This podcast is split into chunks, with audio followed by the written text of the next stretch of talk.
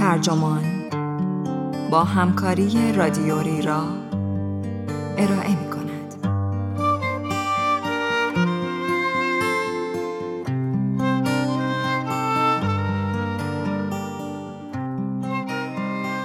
مرگی به نام زندگی. تأملاتی درباره کرانه باختری.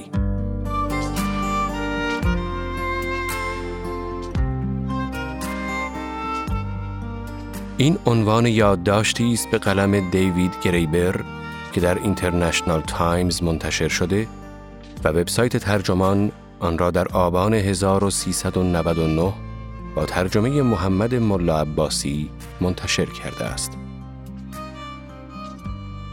من آرمان سلطانزاده هستم.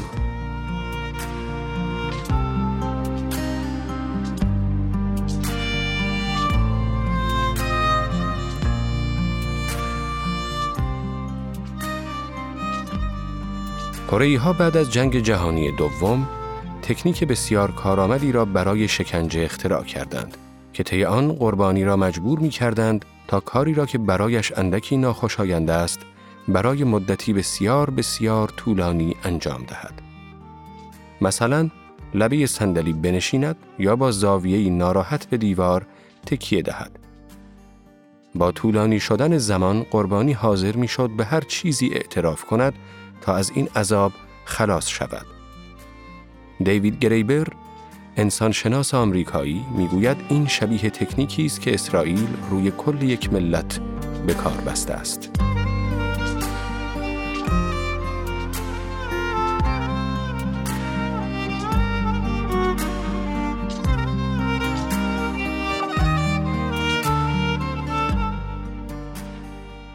ظاهرا هر خیابانی در نابلس یک آرایشگاه مردانه دارد.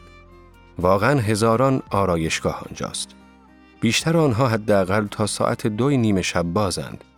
اگر مسجدها را در نظر نگیریم، غالبا تنها جاهایی هستند که چراغشان در ساعت دوی نیم شب روشن است و درشان باز است.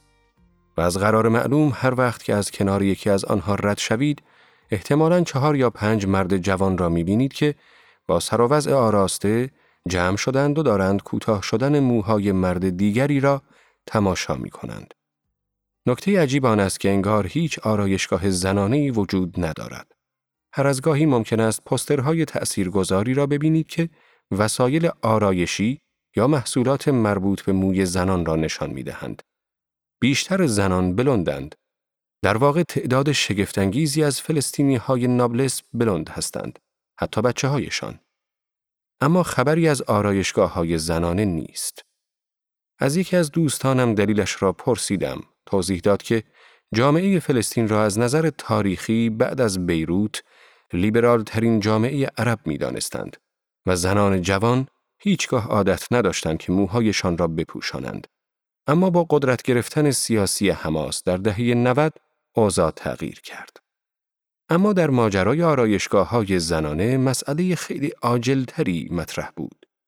در سالهای دهه 80 مأموران امنیتی اسرائیل از حضورشان در منطقه سوء استفاده کردند تا مخفیانه در چای شیرین زنها داروی بیهوشی بریزند و از آنها عکس های برهنه بگیرند تا شوهرانشان را مجبور کنند که به همکار یا خبرچین سرویس اطلاعاتی اسرائیل تبدیل شوند.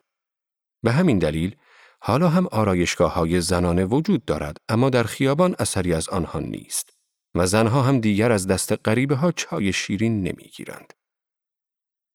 اولین واکنش من به این داستان این بود. واقعا چنین اتفاقی افتاده؟ آخر خیلی شبیه خیال پردازی های پارانویدی است.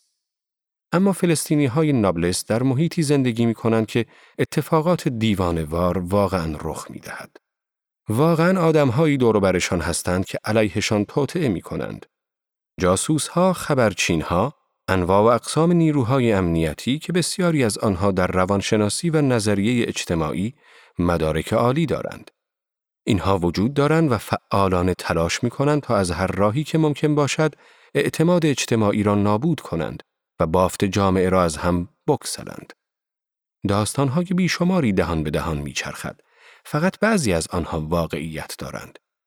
اما چطور می شود فهمید کدامشان؟ و البته در چنین وضعیتهایی این تمام ماجرا نیست. اشتازی پلیس مخفی آلمان شرقی جایی به این تکنیک روی آورده بود که وارد خانه مخالفان می‌شد و جای اسباب و اساسیه را تغییر می‌داد.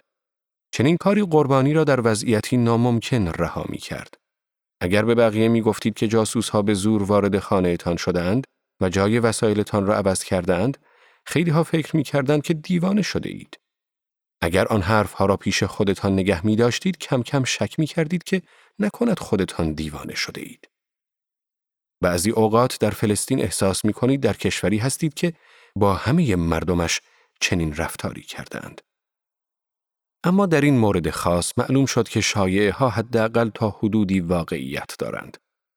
یک نفر وبسایتی ساخته است برای آن دسته از مأموران موساد که احساس گناه می کنند تا بتوانند آنجا به صورت ناشناس اعتراف کنند.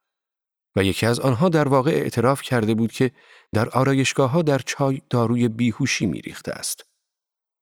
دوستم امین گفت من همیشه احساس می کردم که چرخش به سمت محافظ کاری مذهبی هجاب و برقع نمی تواند فقط به دلیل خیزش سیاسی حماس در دهه های 80 و 90 باشد. فکر می کنم تا حدی واکنشی است به این واقعیت که می‌دانید همیشه آدمهایی به شما چشم دوختند. منظورم این است که خب نگاهی به اطراف بیانداز. عملا روی تک تک تپه ها یک شهرک یهودی نشین ساختند. نگاهتان را که بالا می آورید فقط ساختمان می بینید و سیمای بیروح اجتماعاتی از پیش برنامه ریزی شده و بسته. مردم را نمی بینید. و همیشه در کنار آنها یک پایگاه نظامی مستقر شده است. با سیمخاردارهای دورادورش و برجهایی که معلوم نیست از بالای آنها کسی به شما خیره شده است یا نه. و جدای از همه آنها آن دیوار واقعی هم هست. همه درباره دیوار حرف می‌زنند و آن را مانعی برای رفت آمد می‌دانند و واقعا هم همینطور است.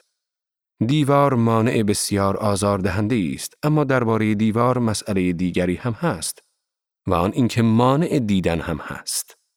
هیچ وقت نمی توانید ببینید درست کنار شما چه اتفاقاتی دارد میافتد. اسرائیلی ها جاده های مخصوص خودشان را دارند. در واقع آنها دو دسته جاده دارند. جاده هایی که مخصوص شهرک نشین هاست و جاده های نظامی. هیچ کدام از آنها را از جاده هایی که ما عرب ها از آن استفاده می کنیم نمی توانید ببینید. فقط نگاه های گذرای اینجا و آنجا یا در گذرگاه هایی که از جاده که به یک شهرک منتهی می شود عبور می کنید. آنجا هم نیروهای حفاظتی هستند و پسترهایی از سیاستمداران راستگرای اسرائیلی و بچه هایی که کیپا سرشان است و مشغول قدم زدنند. جز اینجور مواقع هرگز آنها را نمی بینید. اما می دانید که آنها وقتی دارید رانندگی می کنید یا راه می روید یا هر کار دیگری می کنید می توانند شما را ببینند و از هزاران زاویه متفاوت از جاهایی که حتی به فکرتان هم نمی رسد به شما خیره شوند. شما در این قوطی های کوچک گیر افتاده اید. می توانید یکدیگر را ببینید اما هیچ وقت نمی توانید به منظری سرتاسری دسترسی داشته باشید. تکه از شهر هست که در آن زندگی می کنید. تکه زمین که گوسفندهایتان را برای چرا می برید. جزیره های از هم گسسته. حتی یک نقشه درست و حسابی هم در دسترس نیست. نقشه هایی که استفاده می کنید اشتباه یا قدیمی اند. هیچ امکانی ندارید که از نقطه مرتفع و مشرف به پایین نگاه کنید. برای همین شروع می کنید به پوشاندن خودتان. زیاد بیرون نمی روید. زنها حتی مدل موهایشان را هم پنهان می کنند. یک جور ژست است. اما تنها راهی است که می توانید ذره کنترل داشته باشید. زندگی در فلسطین همچین حسی داشت. آگاهی همیشگی از حضور نظام اطلاعاتی صفاک و دشمنخو که شرایط زندگی فرد را سامان می دهد. اما در نهایت حرکت و آینده را از او می گیرد. چیزی که فرد هیچگاه نمی بیندش اما می داند که چطور باید باشد. مغزی متکی به زنان و مردانی با تحصیلات بسیار بالا و فرهیخته که در اتاق کارهایی دارای تهویه مطبوع با هم جلسه می‌گذارند با پاورپوینت ارائه می دهند، نتایج تحقیقاتشان را روی جدول نشان می دهند و سناریوها و برنامه های دقیق می ریزند. فقط مسئله این است که میدانی همه کارهایی که می کنند آشکارا علیه وجود توست. در حالی که تو هیچ ایده‌ای نداری که چه حرفهایی زدند و چه کارهایی می کنند. فقط می توانی به شایعه ها و فکر و خیال های خودت اتکا کنی. رژیم کره شمالی در سالهای دهه 1950 مجموعی از تکنیک های شکنجه فوقالعاده اثرگذار ساخت.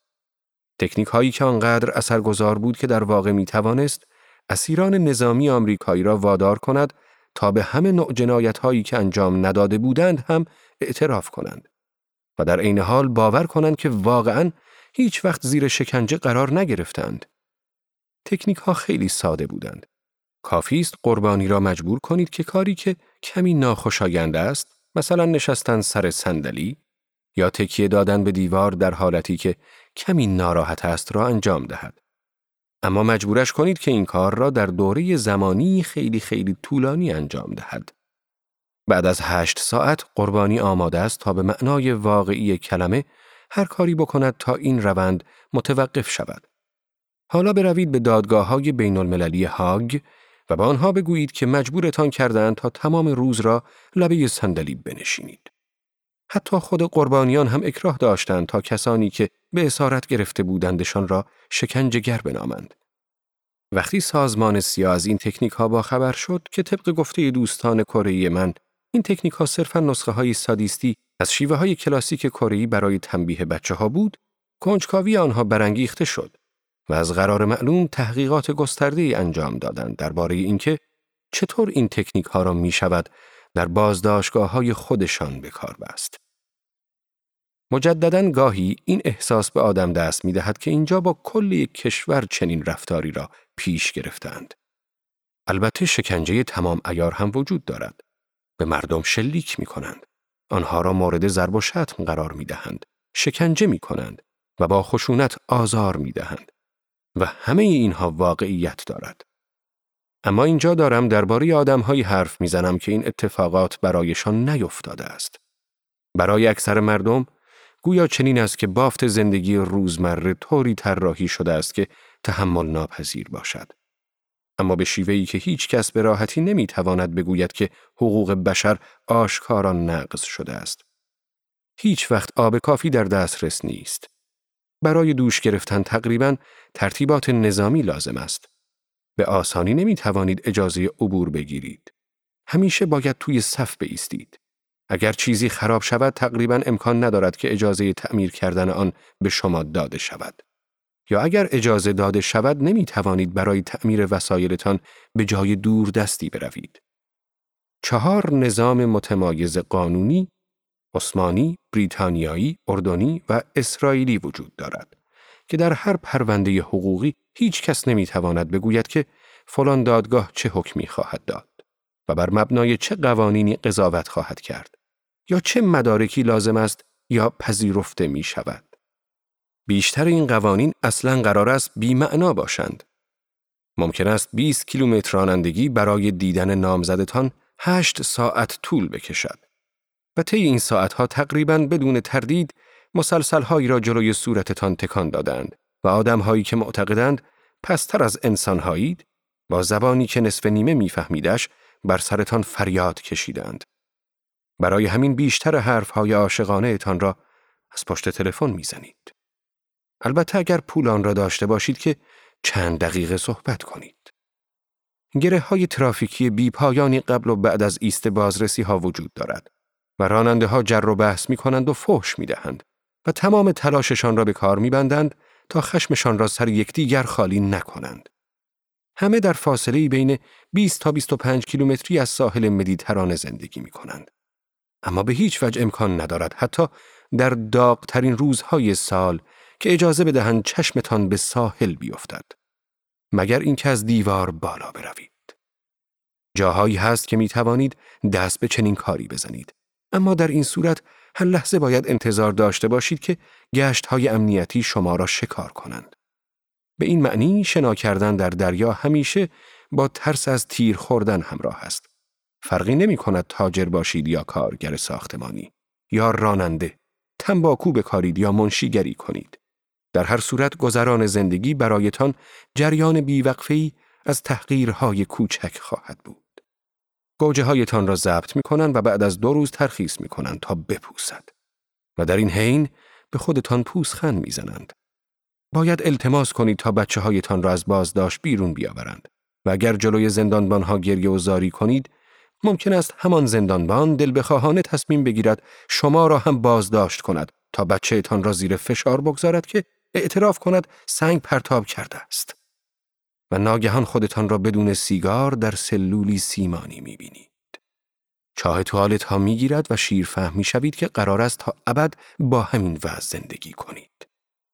هیچ روند سیاسی در کار نیست. این ماجرا پایانی ندارد. مگر اینکه خداوند خودش دخالت کند. وگر نباید منتظر باشید تا بقیه زندگی طبیعیتان را هم دقیقا در این سطح از وحشت و پوچی سپری کنید. اما وقتی کسی زیر این فشار جان به لب می شود یا مثلا در ایست بازرسی به یک سرباز چاقو می زند یا به چوخی می پیوندد تا به شهرک نشینان شلیک کند هیچ رفتار مشخصی وجود ندارد که بشود با اشاره به آن این کار جنون زده را توجیه کرد. از هرچه بگذریم فلسطین خطه است که گنوسیسم را به وجود آورده است. باوری که طبق آن انسانها در دنیایی زندگی می کنند که آن را آفریدگاری شرور خلق کرده است. دنیایی مملو از قواعد اخلاقی دل بخواهی که به وجود آمدند تا ما را سردرگم و فاسد کنند. زیرا خدای حقیقی مطلق و لایدرک و ناکجایی است. اما یک رژیم سیاسی چه استدلالی می تواند داشته باشد که تلاش کند آگاهانه نظام حکمرانی بسازد که نسخه شبیه سازی شده از این دنیای فاسد و بیمعنا را واقعا محقق کند. این استراتژی حتی وقتی از نظرگاه اسرائیلی ها به ماجرا بنگریم بسیار گیج کننده است. فهمیدن منطق آن غیر ممکن به نظر می رسد. قبل از این در دهه 90 فرصتی فراهم بود تا اسرائیل با همسایگانش صلح کند. شرایطی که پیشنهاد شده بود بسیار سودمند بود. هم از نظر اقتصادی و هم از نظر سیاسی. هیچ کس واقعا انتظار نداشت که اسرائیلی ها اجازه بدهند شمار قابل ملاحظه ای از آوارگان جنگ 1948 به خانه هایشان بازگردند. تنها چیزی که اسرائیل قرار بود انجام دهد پاکسازی چند شهرک بود که تعدادشان از انگشتان دست تجاوز نمی کرد و ساکنانش آدمهایی بودند که اکثر اسرائیلی ها آنها را متعصبان مذهبی خشونت طلب می دانستند. و واگذاری یک جور دولت بی مصرف و بی خطر به فتح سازمان آزادی بخش فلسطین اما به جای این دولت اسرائیل از راه حل دو دولت به مسابه نوعی پوشش دیپلماتیک استفاده کرده است تا کرانه باختری را تبدیل کند به یک هزار توی مملو از پایگاه های نظامی و اجتماعات برنامه ریزی شده ای که فقط یهودیان حق سکونت در آنها را دارند. کاری که تقریبا همه کشورهای جهان آن را محکوم کردند و طبق قوانین بین المللی غیر قانونی دانستند. حالا دیگر هیچ کس باور نمی کند که راه حل دو دولت واقعا شانسان را داشته است که به موفقیت برسد. اگرچه صدها منصب بروکراتیک نان و آبدار ایجاد شده است تا تظاهر کنند که چنین راه حلی ممکن است. به قایت دشوار است که تصور کنید این پروژه در نهایت به فاجعه ختم نخواهد شد. همین حالا هم تصویر اسرائیل را از کشوری که بیشتر مردم دنیا فکر می کردند در آن گروهی از نجات یافتگان آرمانگرای هولوکاست دور هم جمع شدهاند تا بیابان را سرسبز کنند تبدیل کرده است به کشوری که در آن مشتی متعصب که دندانهایشان را از روی خشم نشان می دهند پیاده کردن تکنیک های شکنجه روی بچه های دوازده ساله نظامی علمی درست کردند. آنها کاری کردند که مطمئن باشند در محاصره دشمنانی سرسخت خواهند ماند و حتی از نظر اقتصادی و نظامی تقریبا به طور کامل متکی به حمایت بیچون و چرای یک قدرت متجاوز شدند که با سرعت در حال افول است.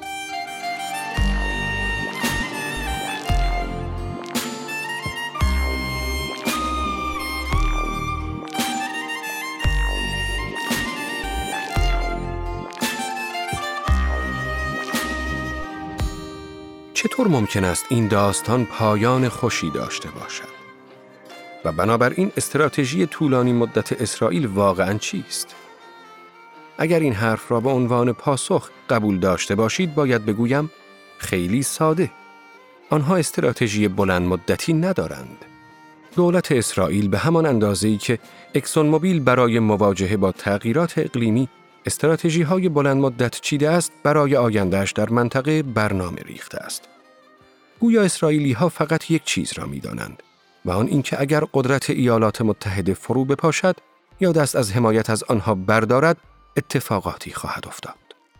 بی تردید آدم هایی هم در اتاق فکرها دارند که بارش فکری راه می اندازند و گزارش ها و سناریوهایی هم تهیه می کنند. اما همه این کارها از اساس برنامه ریزی های ثانوی است.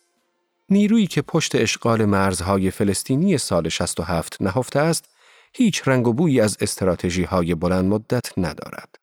بلکه صرفاً حاصل تلاقی منفعتهای کوتاه مدت سیاسی و اقتصادی است. اول از همه شهرک ها. شهرک ها در بادی امر پروژه جمعی از متعصبان خشک مذهبی بود که اگرچه نسبتاً در انزوا بودند، حمایت های مالی خوبی داشتند.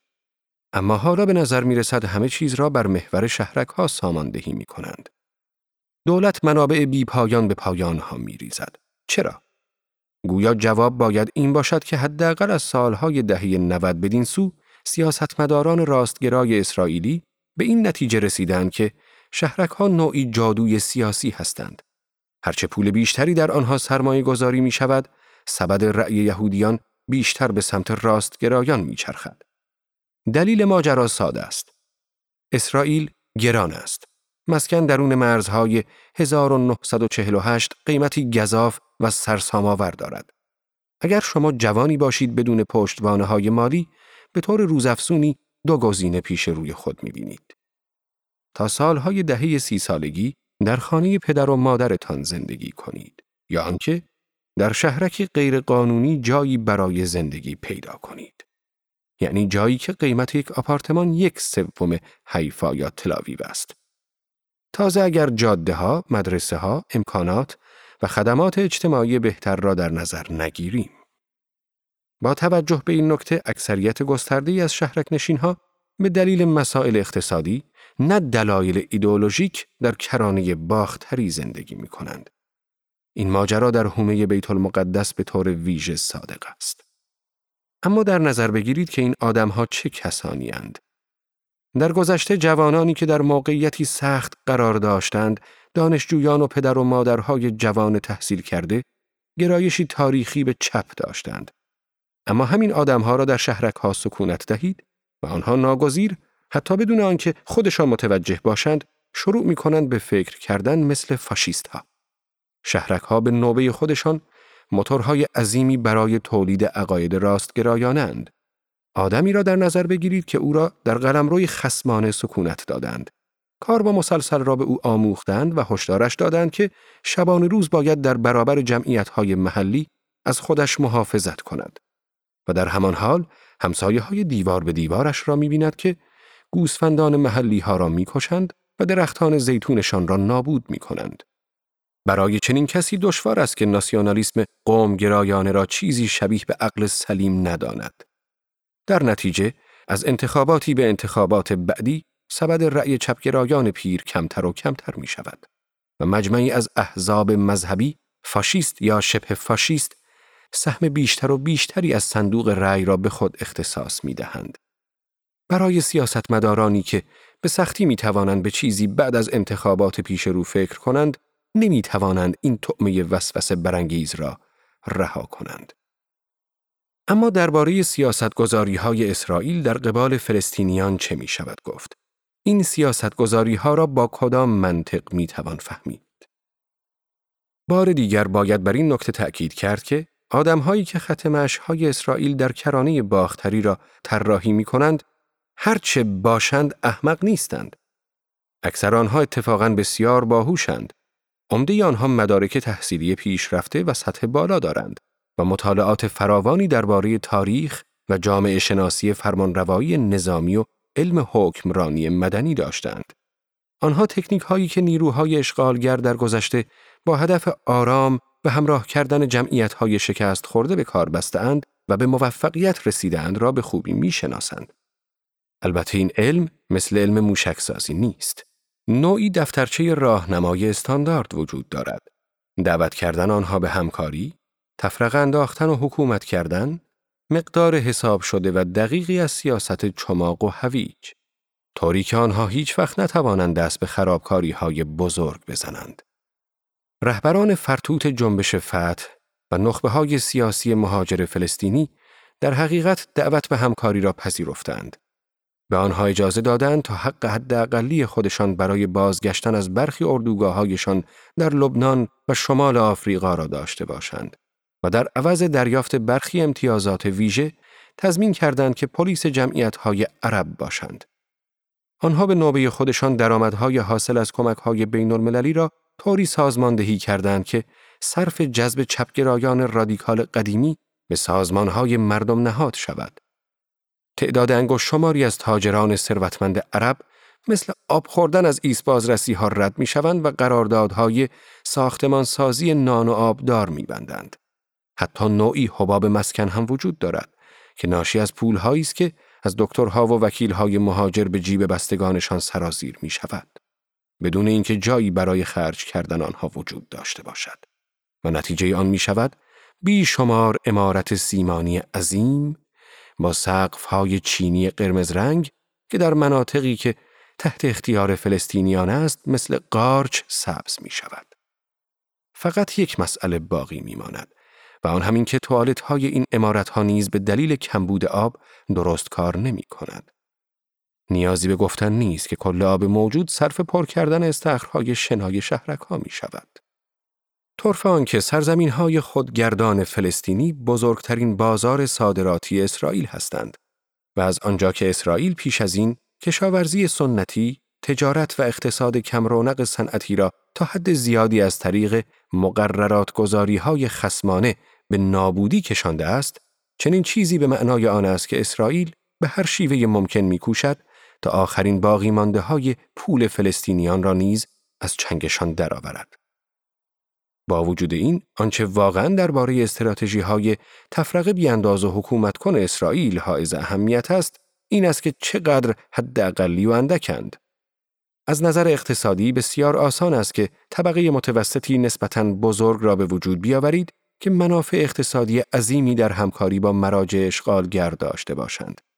رغم این به نظر می رسد که مقامات اسرائیلی آگاهانه تصمیم دارند تا چنین کاری نکنند. در عوض فکر می کنم سؤال مشابهی را هم باید درباره شهرک ها پرسید.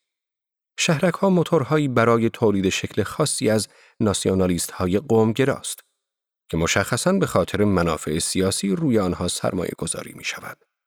حال سوال این است. مقامات اشغالگر تلاش دارند چه نوع فلسطینی هایی درست کنند. مطمئنا نمی‌خواهند آدمهایی سر به راه و مطیع بسازند. هیچ دلیلی ندارد که اگر می‌خواهید با دشمن سابقتان به دوستی برسید، شرایطی برای زندگیش بسازید که مملو باشد از سختی، وحشت و تحقیر همیشگی. برای مثال، عملا هیچ پدر و مادر فلسطینی نیست که نگران نباشد که آیا دختر یا پسر دوازده سالش به سلامت از مدرسه به خانه برمیگردد؟ یا همین الان کتک خورده و با چشم بند در سلولی سیمانی افتاده است؟ بنابراین تنها جوابی که می‌تواند معنادار باشد این است که نیروهای اسرائیلی می‌خواهند که فلسطینی ها خشمگین و خروشان باشند. دلشان می‌خواهد که مقاومت در کار باشد. اما در عین حال می‌خواهند مطمئن باشند که این مقاومت سیاسی کاملا بی اثر است. آنها جمعیتی می‌خواهند که در زندگی روزمره مطیع باشند. اما هر چند وقت یک بار منفجر شود. حال فردی یا جمعی. ولی به شکلی غیر استراتژیک و غیر همکارانه که می شود آن را برای بقیه جهانیان به شکل نوعی دیوانگی شیطانی غیر اقلانی بازنمایی کرد. اما چرا باید بخواهند چنین کاری بکنند؟ تقریبا هر تحلیلگر سیاسی عربی که با او حرف زدم معتقد بود جواب به خودی خود روشن است. اقتصاد اسرائیل بیش از هر چیز به تجارت تسلیحات پیشرفته و تأمین سیستم‌های امنیتی الکترونیکی پیچیده وابسته است. اسرائیل امروزه بعد از ایالات متحده، روسیه و بریتانیا چهارمین صادرکننده بزرگ سلاح است. البته اخیرا فرانسه پیشی گرفته و به جایگاه پنجمی رسیده است. واقعا چنین جایگاهی برای کشوری به این کوچکی شاخص است. اما چیزی که تقریبا همه در به زبان آوردن آن تردید دارند این است. سلاحها و سیستمهای امنیتی اسرائیلی در مقایسه با تمام رقبا مزیت بسیار مهمی دارند و اسرائیلی ها در ادبیات تبلیغاتی خود هیچ وقت فراموش نمی کنند که روی این مزیت تأکید کنند. این تسلیحات وسیعا در میدان عمل آزموده شدند. این توپهای جدید برای تخریب های غزه به کار گرفته شدند.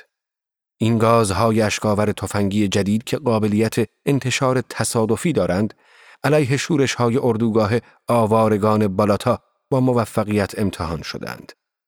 این دستگاه ردیاب لیزری جدید بارها جلوی حملات به شهرک ها را گرفته است. بدین ترتیب مقاومت اعراب به جزئی کلیدی از منابع اقتصادی اسرائیل تبدیل شده است و اگر این اعتراضات کاملا آرام بگیرد صادرات اقتصادی اسرائیل ضربه جدی خواهد خورد.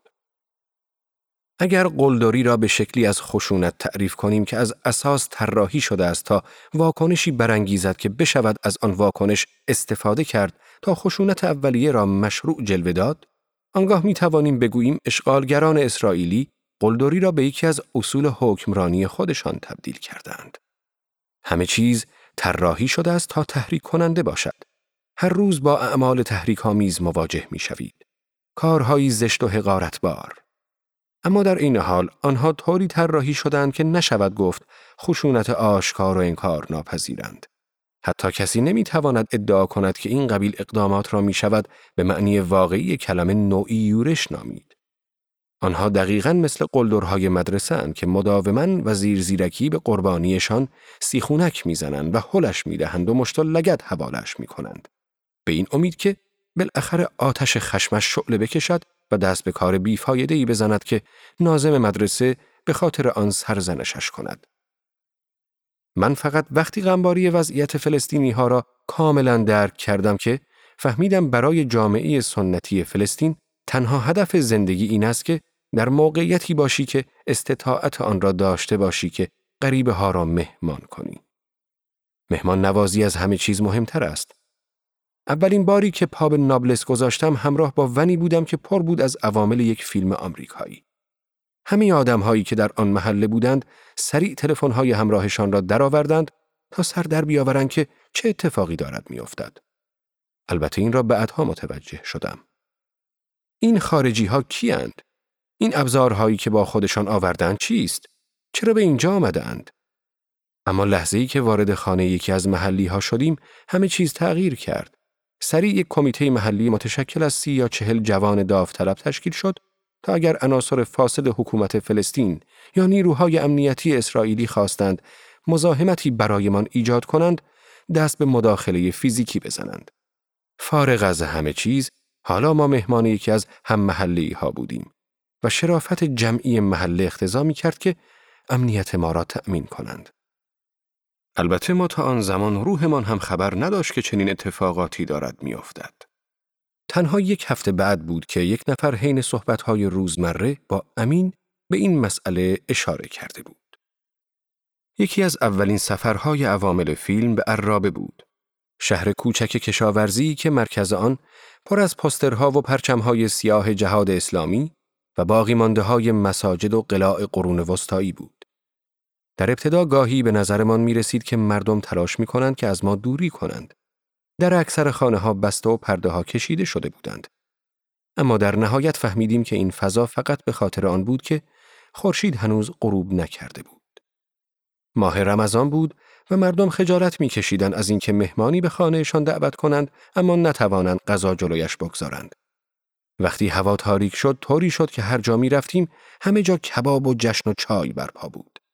پیرزنهایی با هجاب همانطور که روی ایوان نشسته بودند پشت سر هم استکانهایمان را پر می کردند و داستانهایی تعریف می کردند از اینکه چطور باستان شناسان چند مقبره پیدا کردند که گویا متعلق به برخی رهبران باستانی یهودی بودند. من نتوانستم اسم آنها را دریابم و فکر می کنم شاید آنها چند مکابی بودند. و از آن به بعد آن مقبره ها را به عنوان محل عبادت و زیارت اعلام کردند. در شرایط معمولی کشف چنین مکانهایی باعث رونق اقتصادی منطقه می شود. اما در فلسطین معنایش می تواند این باشد که کل ساکنان روستا را خیلی راحت از محل زندگیشان بیرون کنند. عرابه برای چنین کاری خیلی بزرگ بود. بنابراین در این مورد معنایش این است که هر چند وقت یک بار صدها سرباز اسرائیلی در آرایش جنگی کامل کل شهر را پر می کنند و تکتیر اندازان روی پشت بام ها مستقر می شوند و برای دوازده ساعت در منطقه منع آمد و شد اعلام می کنند تا شهرک نشین های مذهبی بیایند و مناسک یادبود برگزار کنند. بعد همگی از آنجا خواهند رفت. بعد از این داستان بچه های زیادی از اهالی شهر کوچکشان را گفتند که در زندان بودند چون شایعی وجود داشته از اینکه می‌خواستند در کمین شهرک نشینان بنشینند. درست در همین لحظه بود که آن اتفاق برای من افتاد. منی که در خانواده یهودی در نیویورک بزرگ شده بودم که تمام اطلاعاتش از پروپاگاندای صهیونیست ها می آمد، در آن لحظه بود که فهمیدم ماجرا از چشم طرف دیگر چطور به نظر می رسد. هر جا که رفتیم، فلسطینی ها درباره مردمان مختلفی سخن می گفتند که در طول تاریخ به سرزمین های مقدس آمده اند و با خوشرویی پذیرفته شدند. ارمنی ها، یونانی ها، پارسیان، روس ها، آفریقاییان، یهودیان. آنها در ابتدا سهیونیست ها را مهمان خانه های خودشان می دانستند. اما آنها بدترین مهمانانی بودند که تاریخ به چشمش دیده است. هر اقدامی که در جهت مهمان نوازی و دوستی انجام داده اند تبدیل شده است به مجوزی برای قارت و ماهرترین متخصصان پروپاگاندا در جهان دست به کار شدند تا دنیا را قانع کنند که میزبانان آنها هیولاهای فاسد و وحشی که هیچ حقی بر خانه هایشان ندارند. در چنین وضعیتی چه کاری از دست شما برمیآید؟ دست از بخشنده بودن بردارید؟ اما اینجاست که حقیقتا و از عمق وجودتان شکست می‌خورید. این معنای واقعی حرف این مردم بود. وقتی از زندگی حرف می‌زنند که آگاهانه و آمدانه به آنها خفت و خاری روا می داشت. آنها به صورتی نظاممند امکانات فیزیکی، اقتصادی و سیاسی سخاوتمند بودن را از این مردم گرفتند و محروم شدن از امکانات این نوع بلند نظری مرگی است به نام زندگی.